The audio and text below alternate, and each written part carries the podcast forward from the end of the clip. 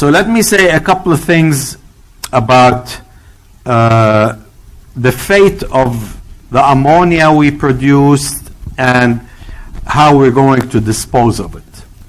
Okay?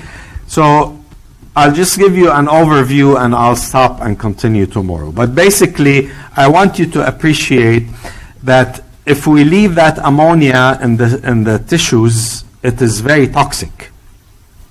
So we have to get rid of it fairly quickly and in a non toxic way.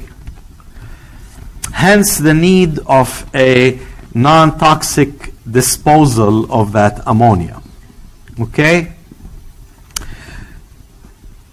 The liver has a very important cycle. The only tissue that has a very important cycle, the urea cycle.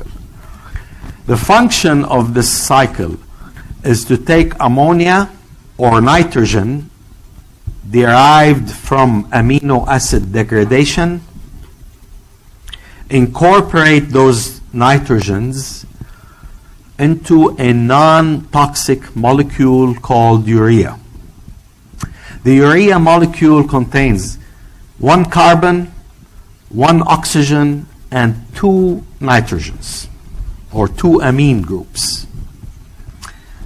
So that becomes, as when it's made, that is a non toxic molecule.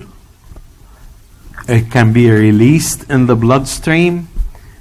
It can, uh, that urea carries, is carried to the kidney and it can be disposed of safely actually even through the blood is uh, ha, is non-toxic okay so that's really the importance of the urea cycle to dispose of uh, nitrogen derived from degradation of amino acids occurs only in the liver and it's a non-toxic packaging if you want of amines derived from catabolism of uh, amino acids. I just want to show you here in the urine, nearly 90% of all nitrogen in the urine is in the form of urea. And it is coming from the degradation of amino acids. It's carrying the nitrogens that from uh, degraded amino acids. Okay, there's other nitrogens, but urea is the major way we get rid of nitrogen uh, after uh, or after we degrade amino acids.